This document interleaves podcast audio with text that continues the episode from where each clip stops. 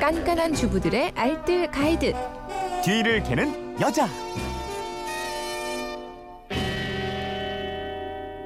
알토란 같은 생활 정보가 있습니다. 뒤를 캐는 여자 오늘도 곽지연 리포터와 함께합니다. 어서 오세요. 네, 안녕하세요. 네, 휴대폰 뒷번호 5332님인데 텐트 관리하는 방법을 물어오셨어요. 예, 캠핑 떠나는 분들 요즘 많더라고요. 그러니까요. 텐트의 생명이 아무래도 방수잖아요. 네. 예전에는 비가림막이 별도로 나왔는데 요즘에는 일체형이 대세입니다. 음. 그만큼 방수 능력이 좀 뛰어난 재질을 사용하는데요.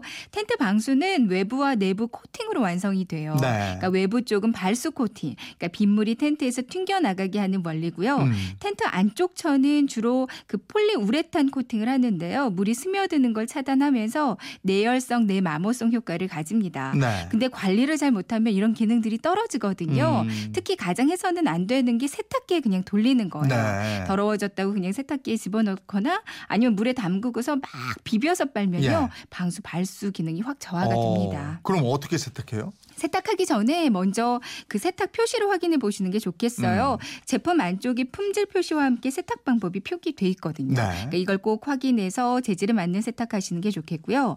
오염된 부위가 넓지 않다면 부분 세탁만으로도 충분하거든요. 음. 미지근한 물에 중성 세제를 조금 풀어서 스펀지에 이 물을 조금 묻히고 열로 닦아주면 되겠습니다. 근데 가급적 전체 세탁은 안 하는 게 좋은데요. 네. 꼭 필요하다면 텐트를 설치한 채로 세탁하는 게 편해요. 음. 텐트를 펴놓고 중성세제에 물을 묻힌 스펀지로 닦아주고요. 호수로 물을 뿌리면서 헹궈주면 되는데요. 내부도 젖은 수건으로 이렇게 부드럽게 닦아주세요. 네. 세제 잔류 성분이 남아있지 않게 충분히 헹궈 주시고요. 근데 텐트를 설치해놓고 세탁하는 게 좀 어려운 상황이라면 음. 욕조에 물을 받아서 샤워기를 뿌리면서 중성세제 묻힌 스펀지로 닦아주면 되는데요. 네. 근데 절대 비벼서 닦지 말고요. 음. 스펀지를 부드럽게 닦는 게 좋습니다. 예. 가장 중요한 건 건조겠죠? 네, 이게 제대로 건조하지 않으면 곰팡이가 바로 펴버리기 때문에 네. 충분히 건조하는 게 중요하거든요.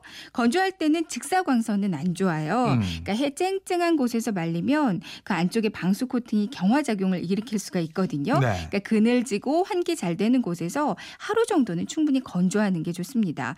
텐트를 사용하고 나서 텐트 주머니에 넣기 전에요. 잠깐 텐트의 바닥면이 하늘을 향하게 하고요. 플라이도 좀 뒤집어서 말리는 게 좋고요. 네. 곰팡이가 피었으면 어떻게 해요? 네, 곰팡이 폈다면 중성세제에 베이킹 소다를 조금 넣고, 넣어서요. 미지근한 물에 중성세제 조금, 베이킹 소다를 넉넉히 넣고 충분히 물에 녹여서 이걸로 닦아주는 게 좋습니다.